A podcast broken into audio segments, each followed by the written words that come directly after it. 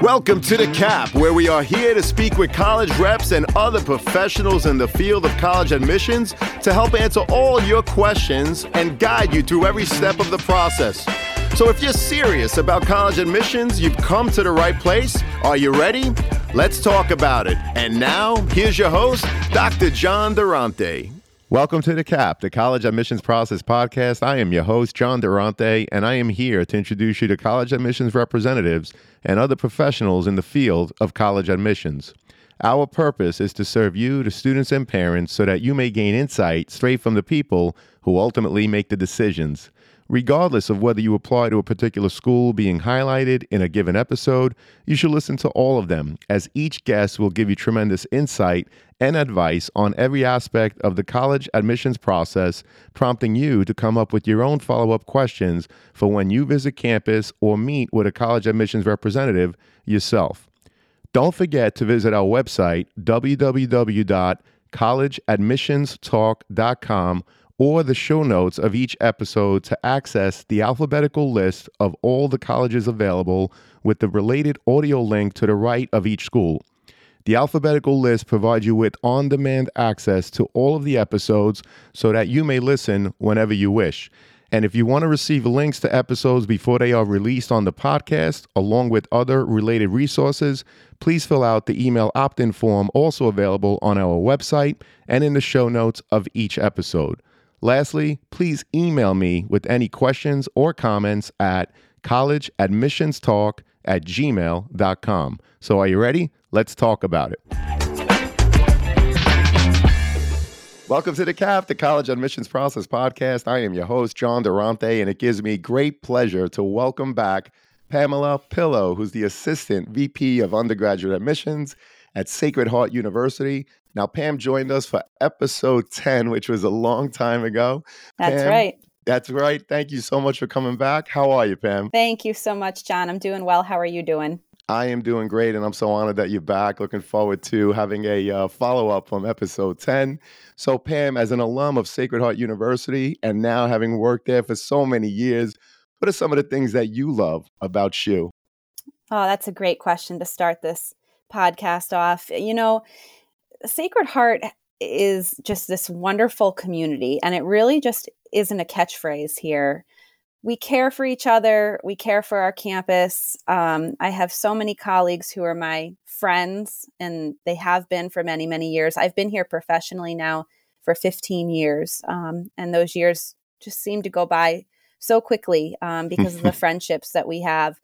But you know, even as you know, I'll walk around campus, I'll interact with current students we greet each other we say hello we say have a great day we hold doors for each other uh, if there's a wrapper on the ground you know we'll pick it up and throw it out in the garbage because we you know really care about the about the community the campus grounds keeping it clean keeping it welcoming so i would just say no task is too big too small for us to care for the the campus community and i think that's really um, you know what stands above and differentiates sacred heart from maybe some other places well, that's terrific. And I've been on campus many times. Full disclosure, my youngest of two is currently a junior, and the campus is beautiful. And I think you actually received an award at one point in time for like one of the nicest campuses. And it is true. You know, you yep. walk around, people are holding doors, smiling, yep. and really happy to be a part of the SHU family. So thank you so much for that intro, Pam. Yeah. And since our last conversation, can you tell us about any recent developments or changes at Sacred Heart University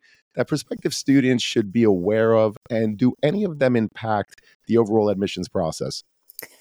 Wow. Well, there have been um, a few developments. I'll, I'll, I'll try to highlight them kind of quickly, but eh, certainly as it pertains to the admissions process, just over the last year, we had nearly a 14% increase in applications over wow. the last two years. Yeah.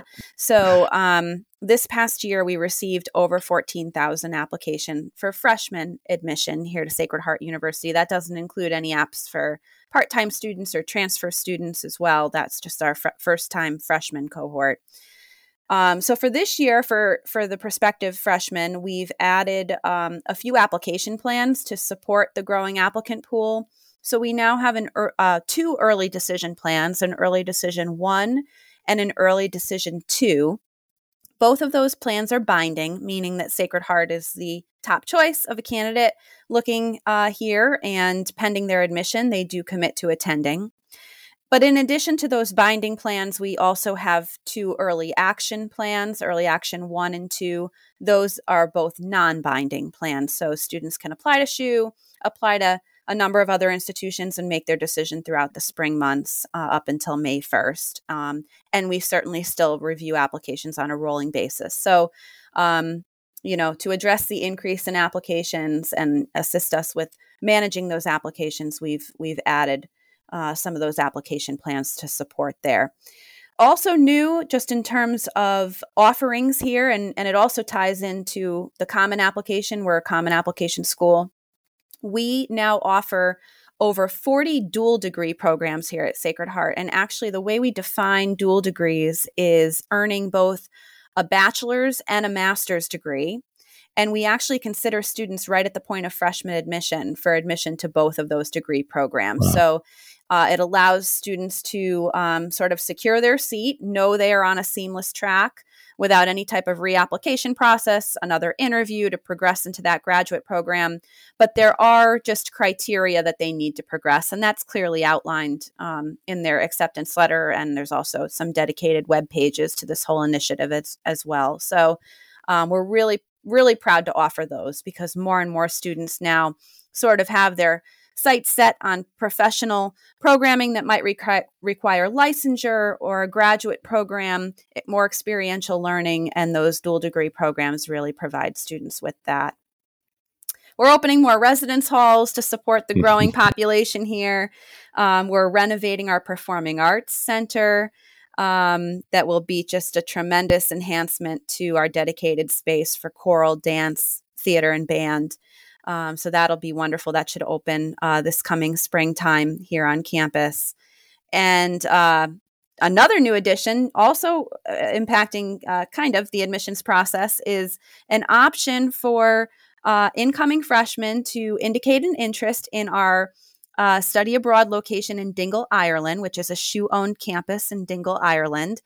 And certainly, students have the opportunity to study abroad throughout their time here, but we are now launching new the opportunity for freshmen to study abroad in their first semester wow. if they'd like. So that's um, that's really new and exciting as well. I actually just had the opportunity to go to Dingle, Ireland for the first time. Wow! uh, this past summer, and it was absolutely stunning. Um, it, it's beautiful. The people are wonderful, so welcoming. It's so safe um, I felt like I was just down the street from my home, and I was, uh, you know, an Atlantic Ocean away from from home, and uh, yeah, it, it, was just wonderful. And the opportunities for students to learn in a unique setting with experiential learning there is really cool too. So that's just a quick little synopsis of some of the new stuff here. Well, that's awesome. I didn't know about the campus out in Ireland, which must be mm. phenomenal, as you expressed, and over 40 dual degree programs that you could be accepted to as a freshman, which is something extremely unique. And Pam, I know firsthand about the many renovations and additions on campus over the last few years, being a parent of a student there myself, which of course are all wonderful additions. Usually, when colleges are building additional dorms and being involved in other construction projects, it means that the school is thriving, gaining a lot of popularity, and therefore far more applications, as you indicated, are coming in. Can you share what the increase in applications has been over the last 10 years, how you handle the increase in the admissions office, and what do you think it's attributed to? Yes, certainly. So, over the last 10 years, going back to 2013 or so, we uh, generated probably around 8,000 applications. And as I mentioned just before, we're, we're now generating over 14,000 applications. So, you know, that's a significant increase, about a 75% increase over those 10 years. Um, here in our admissions office, we we put the applications through a, a, couple of thorough reads. So applications go through an initial read, and then they move along to a committee uh, for the final review process. So to handle the additional application, we have hired some seasonal application readers. And in many cases, these are folks who may be retired from the profession, retired from the field.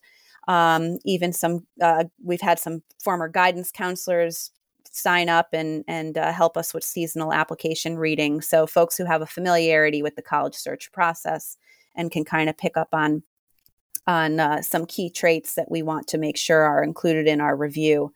But you know, we've ma- remained true to sort of our mission. Um, you know, we're we're pioneers. We you know we we hold true those uh, education principles. You know, we're our growth has been strategic over certainly over the last ten years, probably expanding over the course of fifteen years, trying to just respond to the future needs uh, of our campus community, um, offering more academic programs.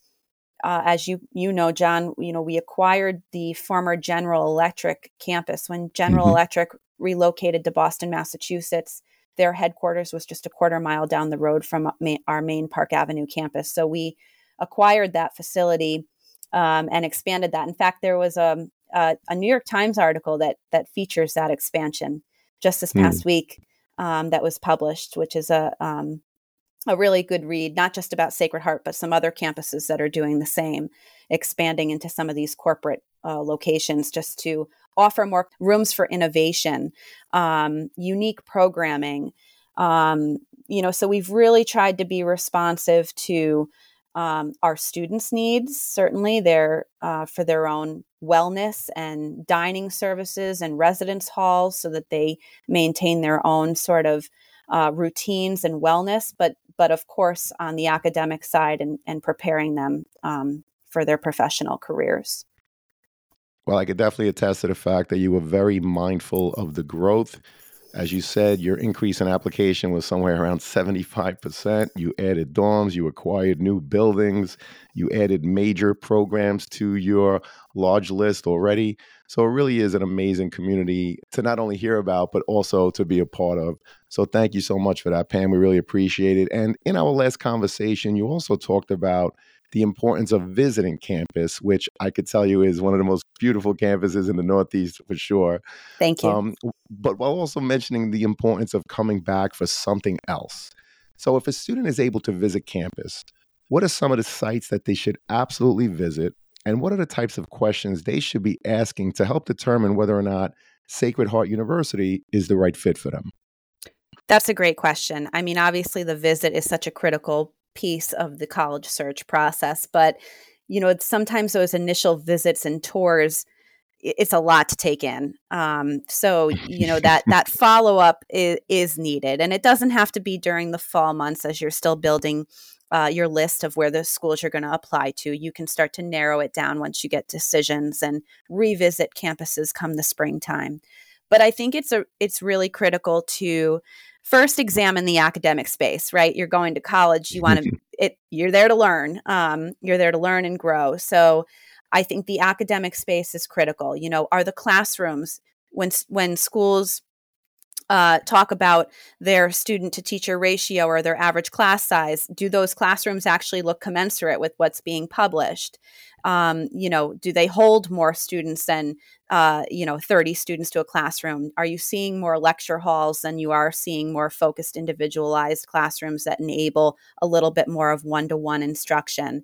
What type of technology you know are you seeing in terms of uh, supporting your academic major or area of interest? Um, you know certainly in the health professions for example we have high fidelity mannequins that you know can have heart attacks or give birth you know mm. so some of our students pursuing those fields can you know study these situations in a simulated safe space before they go into their live clinical setting i could say the same for our communication and journalism fields or our engineering fields you know are the classrooms and the learning areas equipped with the necessary uh, tools for students to practice their trade. Um, I also think it's important to see some collaborative working spaces. You know, where can you go to study? where can you go to meet with a group and get together and practice your presentations? You know, you you want to be able to see those types of spaces on campus. Certainly, areas for recreation, fields, gyms, um, dining as well. I mean, you know, you uh, you really do call uh, a, a, university home uh, for the next at least four years, some some more if you're pursuing a graduate program. So you want to be able to, um, you know, keep yourself well as you're um, pursuing college mentally and physically. And then I, I would say really a, um, a recommended sort of add on when you go back to visit an institution is try to connect with a current student. Prospective students love to talk to current students and there's a reason for that you know?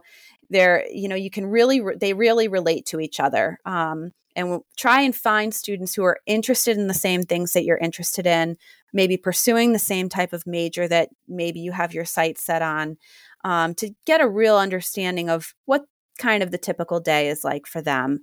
I, I really think that that's a critical piece of the college search process as as students start to narrow down their choice well, those are great pieces of advice. And I love how you talk about the follow up visit and how important it is to ask questions such as student to teacher ratio, class sizes, whether or not you have lecture halls, or is it more of a one to one feel? Uh, what technology is available? And I love the mannequins that you described that seem so cool within your nursing programs and beyond, but also to check out the recreation, dining areas on campus, off campus. And I love the advice talk to a current student. The students that give the tours are amazing. They're awesome. They're going to show you every corner of the uh, campus.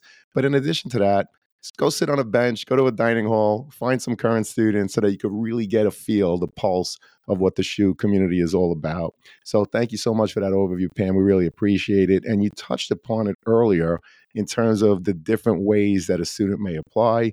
You now have an ED1, an ED2, early action, one and two as well. So, so many different ways to apply.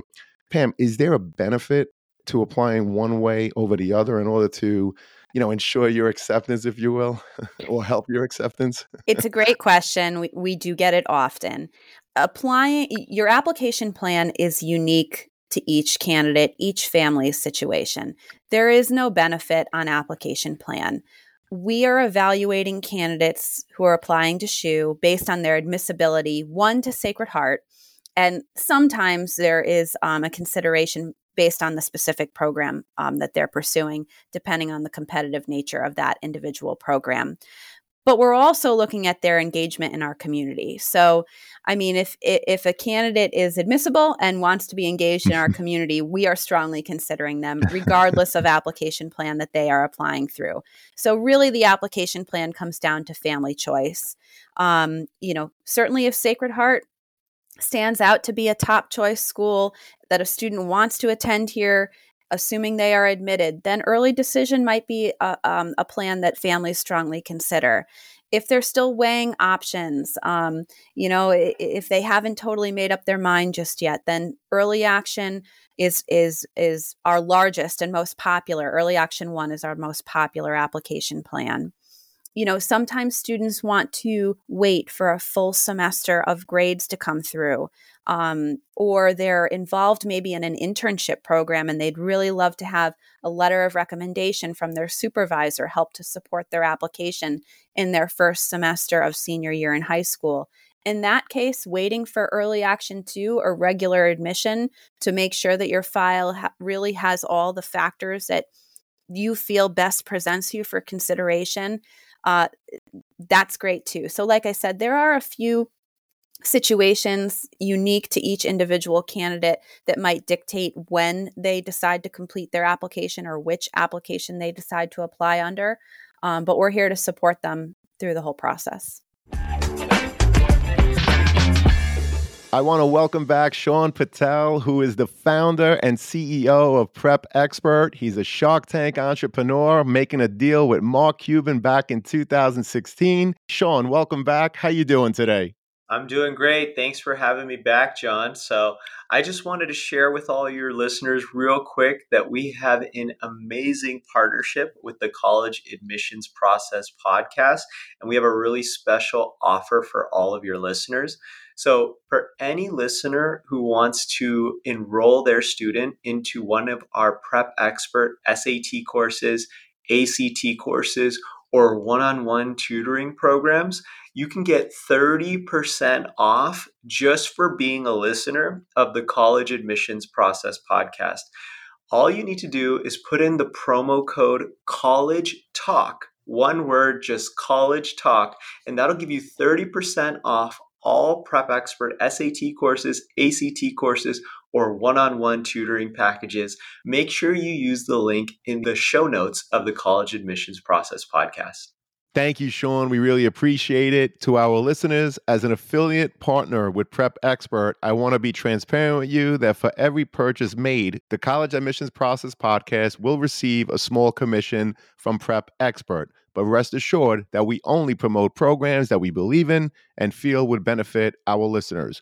For more information, please see the Prep Expert affiliate partnership link in the show notes. And now let's get back to the show. So, a question that comes up a lot is merit based scholarships, Pam. Mm-hmm. So, if, if I may ask, yeah. If a student applies ED, early action, or regular decision, how does the merit based scholarships change? Here at Sacred Heart University, the merit based scholarship will be the same regardless of application plan. We Great. determine merit based aid based on the high school GPA, and it's solely the high school GPA. Um, so there is no change in merit based awards, uh, regardless of what application plan a student applies under. Awesome. And thank you so much for that because I know a lot of parents that I speak to and actually that have emailed me ask similar questions like that. So we appreciate uh, hearing about it. So, Pam, for students who are particularly passionate about a certain major or program at Sacred Heart, how much weight does their choice of major have on the admissions decision? And are there any specialized criteria for certain programs? Here at Sacred Heart University, um, there are a few programs that are more competitive than others.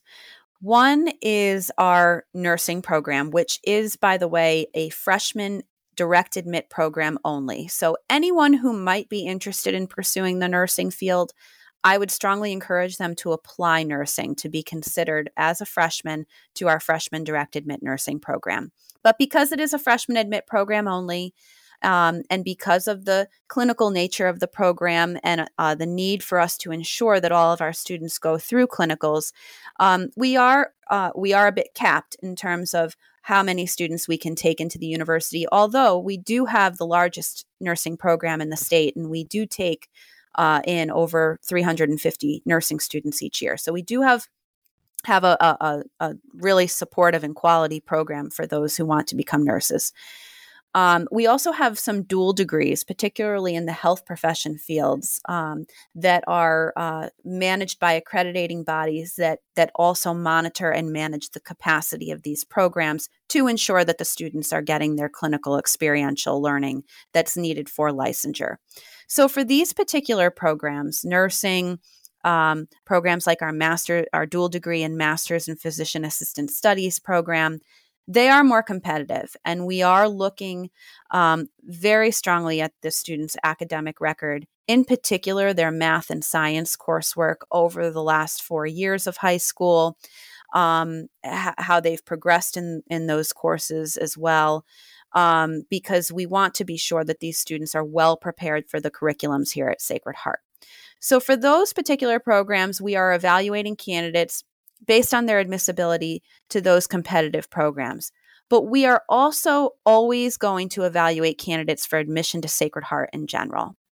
So we offer students who may not meet the criteria for those competitive programs the opportunity to come to Sacred Heart and select a different major or pre professional program that can still allow them to accomplish their goals. So, to answer your question specifically, yes, major can can impact our admission decision to certain programs, but we are always going to try to find a way for a candidate who really finds Sacred Heart to be a good overall fit and again wants to be engaged in the community here. We are always going to consider them for admission to Sacred Heart, but maybe to a different major that still allows them to accomplish their goals. Well, that's really good to know. You gave the example if a student is applying to your nursing program, which is obviously extremely competitive because of the clinicals, there's only approximately about 350 spots. If a student should fall short for that degree, for that major, you might offer them acceptance into your overall program and ask them to consider a different major, which I think is phenomenal. Now, if they're denied initially into the major, will they have opportunities to apply again later on, or it's only a direct admit as a freshman and that's it? That's a great question. For nursing, uh, it is a freshman uh, admit program. So, unfortunately, there's no opportunity to transfer into that particular program. However, we do have another pathway towards RN licensure here, and it's called our second degree accelerated program. So, students pursue a bachelor's degree, typically in biology or health professions, a field that allows them to accomplish all the necessary prerequisites for nursing.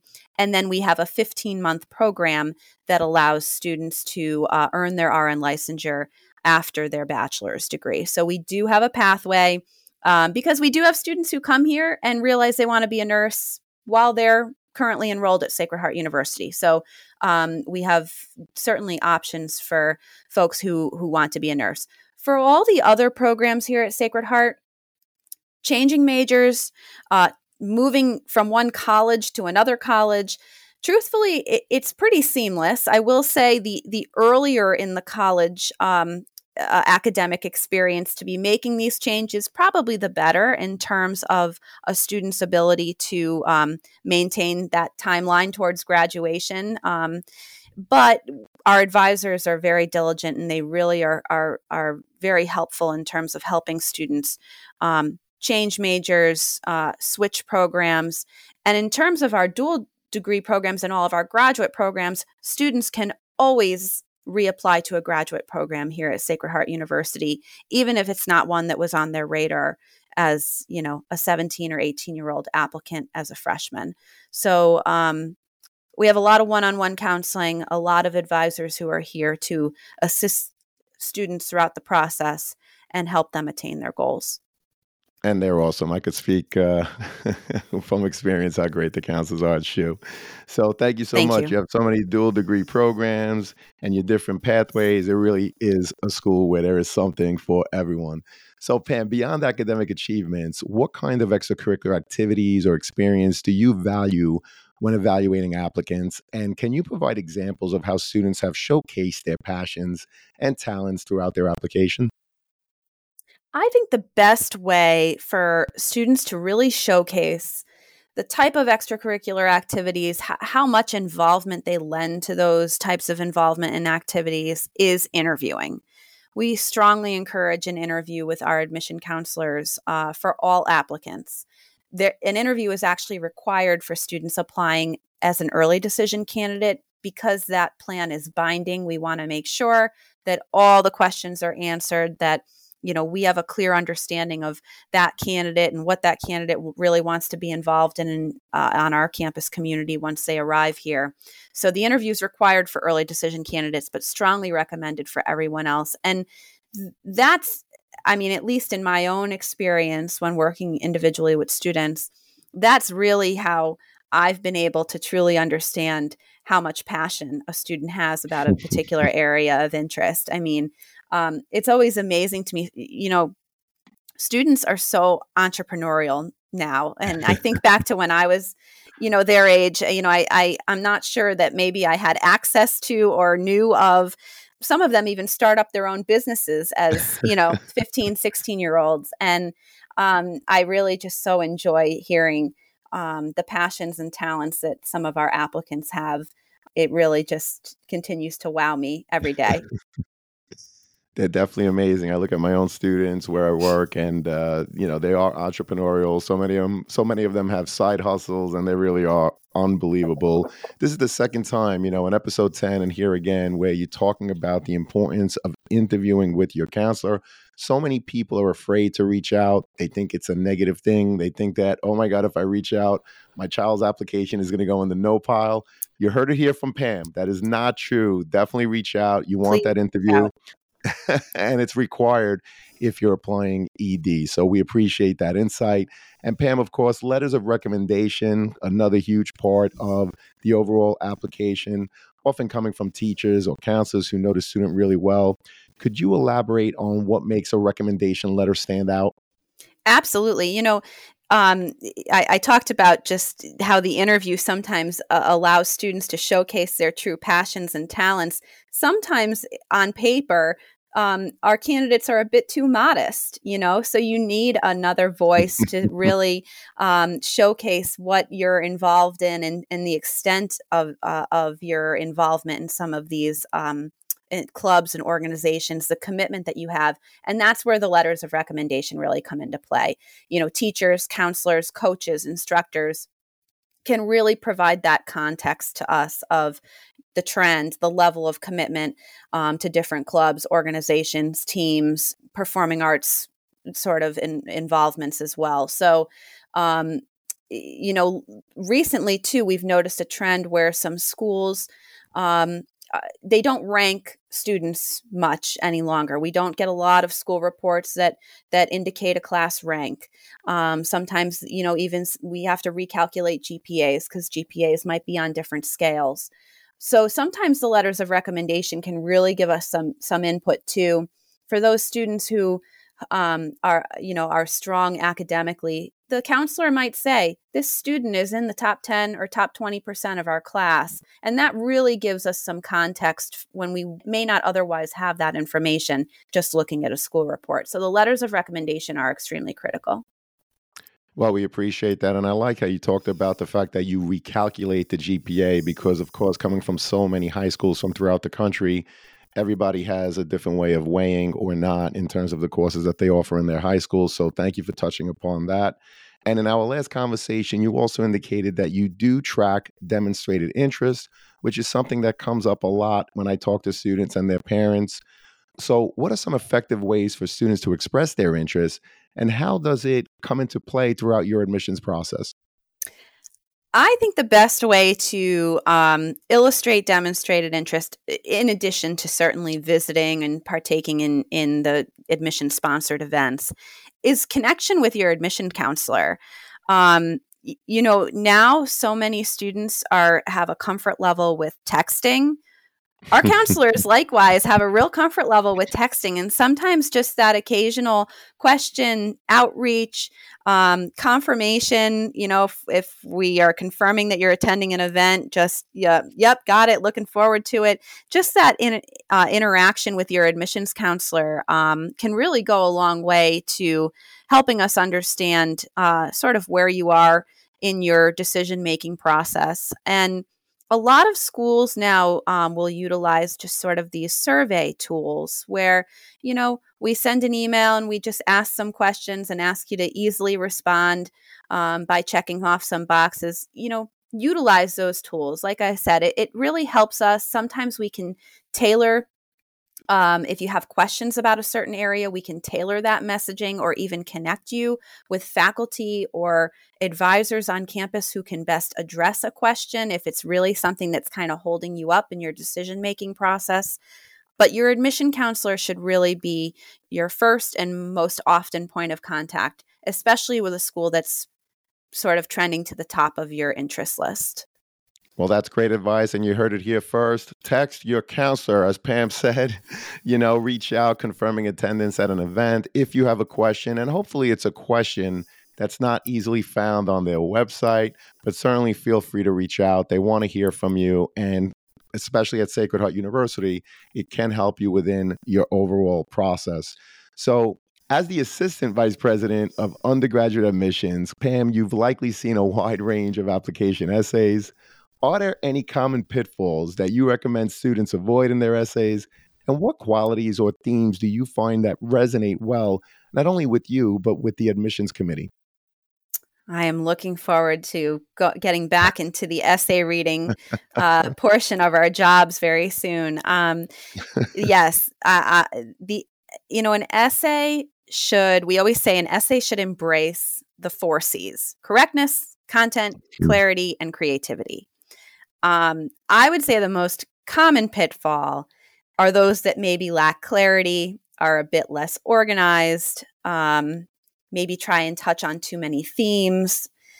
So I would always recommend that a candidate write an essay that highlights a topic of resiliency, commitment, goal setting, or even a unique attribute about an applicant that I would not know otherwise as an application reader talk about maybe what are you proud of? You know, what what's a what's such a strong interest of yours? Um, you, you know uh, the essay is just really an opportunity for us to get to know the applicant much different than what we just would read normally on a on a common application prompt. So um, take your time you know have someone read through it for you um, before you actually hit submit on the common application and um, I, I really look forward to to reading some great essays this application season. Well, that's awesome. And obviously, there's multiple parts of the application. The transcript tells you about the academic journey. The activity sheet tells you about what the student has done outside of class. The essay is the one place where you're actually hearing the student's voice. So, students, it's very important to be mindful of that and ask the question of someone who reads your essay Did they learn something new about you exactly. by reading that essay? If they have, then you're on the right track. If they haven't, if you're just repeating what's on your activity sheet, it's a missed opportunity in the overall process. Would you agree or not? I couldn't Pam? agree more. All right, I appreciate that. Thank you so much. And Pam, can you explain what opportunities does SHU offer students that may have had an IEP while in high school in terms of helping to ensure that they continue to be successful once they're on your campus? Absolutely. We have um, a wide array of accommodations here at Sacred Heart University, all included in the regular full time tuition rate as well. So there's no um, no addition in terms of fees that are needed for any accommodations. Um, we are our academic success um, and accommodations um, area, there's a thorough website. So prospective families can go to our website. All you have to do is type in accommodations in the search bar on the Sacred Heart website, and all the necessary information will come up. If a student has had an IEP throughout their studies um, of elementary, middle school, high school education, we would encourage a student to pursue the accommodations process here at Sacred Heart University. You want to be sure that any accommodations that you've had are in place for you when you come to college in order for you to be successful. You know, it, it's it's often common though that as students start to grow and develop and get into their own routine, that they may not even need some of the services that they've had um, anymore and and and you know it, that's something that you can work with with the counselors and all of the student success advisors that we have here at Sacred Heart University but still go through that accommodations process because you do want those supports to be there if they are needed and we have a a wide array of supports, um, a number of, of folks who are who are really experienced in this field, um, you know, to support uh, you know our student body here at Sacred Heart. Well, you absolutely do. And as I mentioned in episode 10, my own daughter had an IEP while in high school. And because of your Office of Accessibility, the transition from high school into college was truly seamless. During That's her great. first semester, she was meeting with a counselor every single week. By the second semester of freshman year, she wasn't meeting with her, frankly, at all. And at this point in time, every once in a while, you know, she'll need a tutor or some extra help, you know, and she'll check in. But the point being is that it's there for each and every student. There are no additional fees. And as you said, it's encouraged. It's really encouraged if you need it to take part of it to advocate for yourself because SHU, I can speak firsthand, has one of the best office of accessibilities that are out there. So thank you so oh, much. Thank you, John. Thank you. Yeah, and you, you know, really you mentioned. Thank you. And you mentioned the tutoring. You know, students don't need to have uh, a documented accommodation on right. on record to take advantage right. of tutoring, or even our, like a math lab or a writing lab or a peer Correct. tutor that we have. So um, yeah, wide array, wide array of uh, student support services to help them achieve their goals. And they're awesome, as is Sacred Heart University. So, Pam, what about students aspiring to play sports in college? I know that you were an athlete yourself. You mentioned it, I was. you know, again in yeah. episode 10. So, what advice do you have for prospective student athletes in terms of making their intentions to play known? Excellent. Yeah, I was a former Division One tennis player here many, many years ago. Um, I know those years. I, they tell you they go by too quick. Um, so, for prospective student athletes, those of you who um, are considering playing at the Division One level, Sacred Heart is a Division One school. We have 33 Division One NCAA sports. Uh, we have recruiting questionnaires, um, and they exist on all of the Division One teams' websites. So the first place to go is to the team that you're interested in and complete that recruiting questionnaire, which will go directly to the head coach uh, and the coaching staff. I do recommend following up with the coaching staff, um, prospective D1 athletes. Um, typically have like a video or at least a, a, solid resume of statistics um, towards uh, how you've been performing, certainly in recent years, uh, that a D1 coach may be interested in. So um, I would start there. I think that's probably the best um, course of action if you are interested in pursuing uh, a position at the D1 level. But also consider, you know, for those of you who have been involved in sports your whole life. It's a passion, something that you want to continue to be involved in, especially with others who have, you know, have also been involved in that sport and want to continue to compete. Um, many schools, Sacred Heart being one of them, have robust club sport programming as well, and and we do here in our club sports programs. Uh, we have over 35 club sports with a dedicated uh, athletic director, with uh, academic support services, with athletic training services. So in many ways, you know, mimics um, the support services of Division One athletes, but the commitment to a club sport is certainly not to the extent uh, of Division One, where Division One athletes might commit 25 to 30 hours a week you know in their practice and right. weightlifting and training and competition club sports maybe just eight or 10 hours a week. So um, it might be some a way of staying engaged in your sport. Um, you know, meeting meeting friends, making friends at at different age levels too, um, but you know at a different maybe level than uh, than Division One. So there are a lot of opportunities, particularly here at Sacred Heart, to remain engaged in your sport of interest or maybe even multiple sports of interest if you're at the club club level. Mm-hmm. um, uh, and, uh, and and still you know like i said remain engaged. Well that's terrific. Obviously there's lots of opportunities for everyone. And pam as you know if there are any links or anything else that you want me to share with the students and parents just send them to me and i'll gladly put them in the show notes for everyone. Excellent. so this this has been a phenomenal conversation as i knew it would be pam. But i have to ask you is there a question I didn't ask that you wish I had, or anything else about Sacred Heart University that you think would be valuable for our listeners to know? You know, Sacred Heart uh, just has really transformed itself in in recent years. Um, but we just celebrated our 60th anniversary. So we were founded oh, in 1963. yeah, thank you.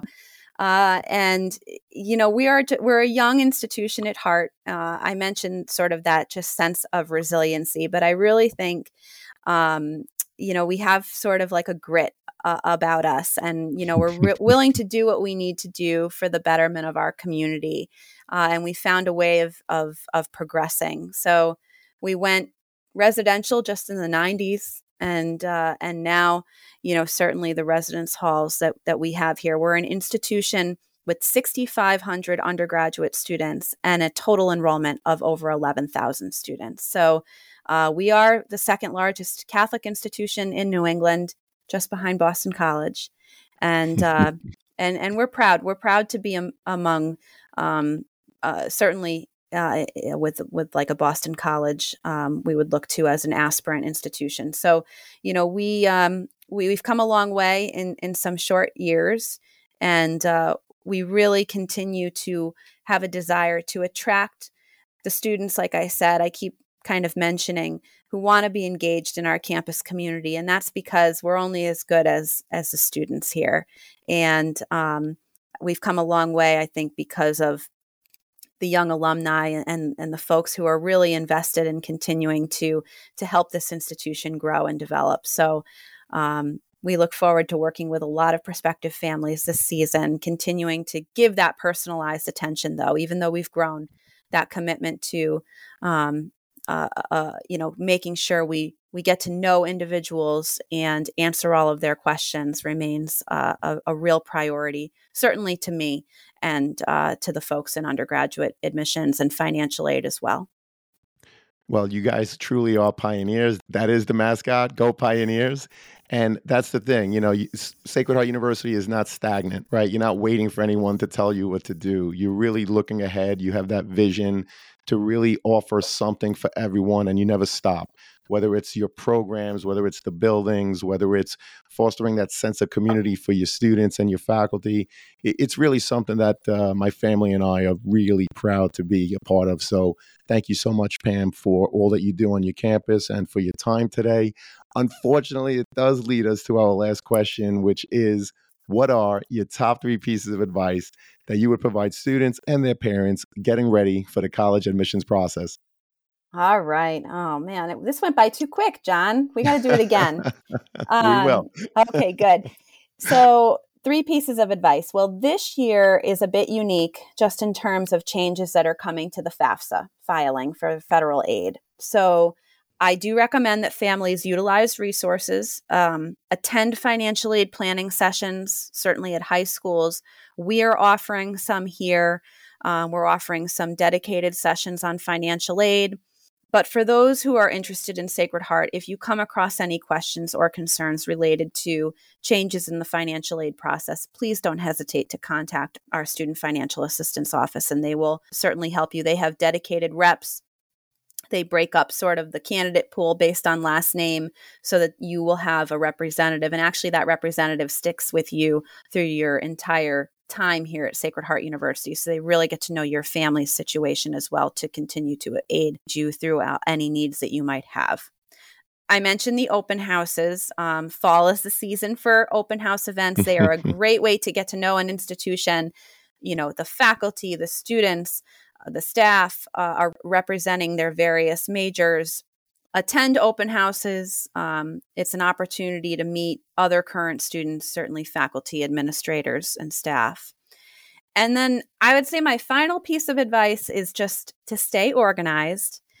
I strongly recommend that applicants, you know, maybe even parents, maintain a separate email account, certainly the applicant. Um, because as you go through the process and even as you transition once you make your decision on a college uh, into the summer months and attend orientation, sometimes your high school email address gets shut off. So, if you maintain a separate email for all of your college applications and even outside scholarships, maybe that you're applying to, that will continue to remain active and um, you can continue to get all the pertinent information you need, even once you make your college choice and commit to an institution. So, it's uh it's certainly an exciting time but it it can come with a, a little bit of anxiousness too uh, and questions. So uh, we're here for you. Uh, i know uh, i'm i'm personally willing to connect with families who have any questions. We have dedicated admission counselors who uh, are are traveling and and visiting your high schools as well um, all fall, but they are there for you too. We're happy to answer any questions you might have throughout the process, and we really look forward to uh, to reviewing uh, so many applications this this coming season. Well, Pam, thank you so much for that. Great pieces of advice. And I just want to repeat one thing because it's a theme that's come up a lot. The separate email account, students, that is so important, particularly if you're using a high school account. Not only, as Pam indicated, could it get shut down, but many times the restrictions on it are so strong that things will go into a spam folder and you may miss an important message from a college or a university. So, great advice to have a separate email for the college process. Pam, can't thank you enough for coming back a second time. You were truly awesome. Sacred Heart is so blessed to have you, as were we today. And I'm so happy as I know that this is going to help so many students and their parents as they navigate through the process. Hope to have you again soon, Pam. Thank you uh, so ah. much. you're so kind. Thank you, John. Have a great night. Our pleasure, and good luck to everyone out there. Take care. Thank you.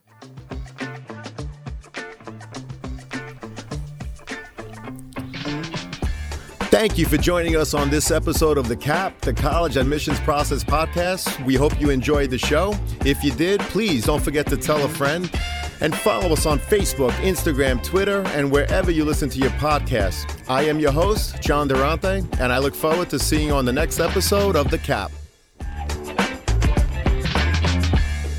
What's up, podcast friends? I'm happy to share that we've teamed up with Dormco to make your dorm decorating a lot easier. Why Dormco? They offer quality and durability affordability, and a wide selection for bedding to storage solutions and everything in between for your dorm room. So if you or anyone you know is looking to decorate your dorm, see the affiliate partnership link in the show notes for Dormco, your one stop for stylish, affordable, and quality dorm essentials. Please note that if you make a purchase through any of our affiliate links, the podcast gets a commission. But rest assured that we would only promote products that we believe in and feel would benefit our listeners. Thank you all and best wishes.